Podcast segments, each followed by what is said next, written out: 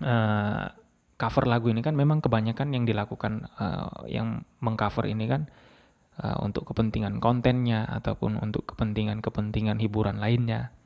Namun perlu diketahui bahwa pada umumnya yang saat ini terjadi di Indonesia terutama yaitu cover-cover lagu yang dilakukan oleh orang-orang tertentu yang kemudian diunggah uh, ataupun diupload ke YouTube sebagai uh, sarana dia untuk mengekspresikan diri itu uh, itu yang menjadi persoalan karena pada dasarnya ya teknologi melalui media sosial ataupun melalui media-media yang uh, sifatnya bisa diakses secara publik Nah, ketika itu merugikan si pencipta, maka si, si pencipta mempunyai hak untuk uh, melaporkan orang tersebut secara hukum dan bisa diperkarakan secara hukum.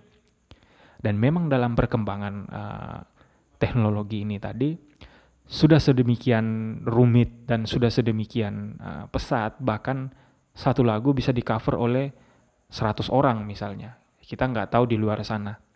Nah, apakah 100 orang itu meminta izin atau tidak? Kita nggak tahu.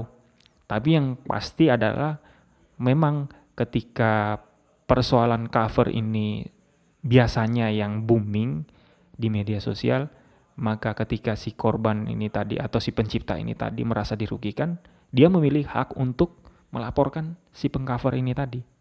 Jadi memang undang-undang hak cipta ini uh, sudah benar-benar uh, mengatur perlindungan mengenai hak cipta itu sendiri, hak cipta si pencipta lagu itu ataupun pencipta mengenai pengetahuan ilmu pengetahuan, uh, karya seni, uh, karya sastra bahkan ataupun teknologi, tetapi teknologi masuk dalam kategori hak paten.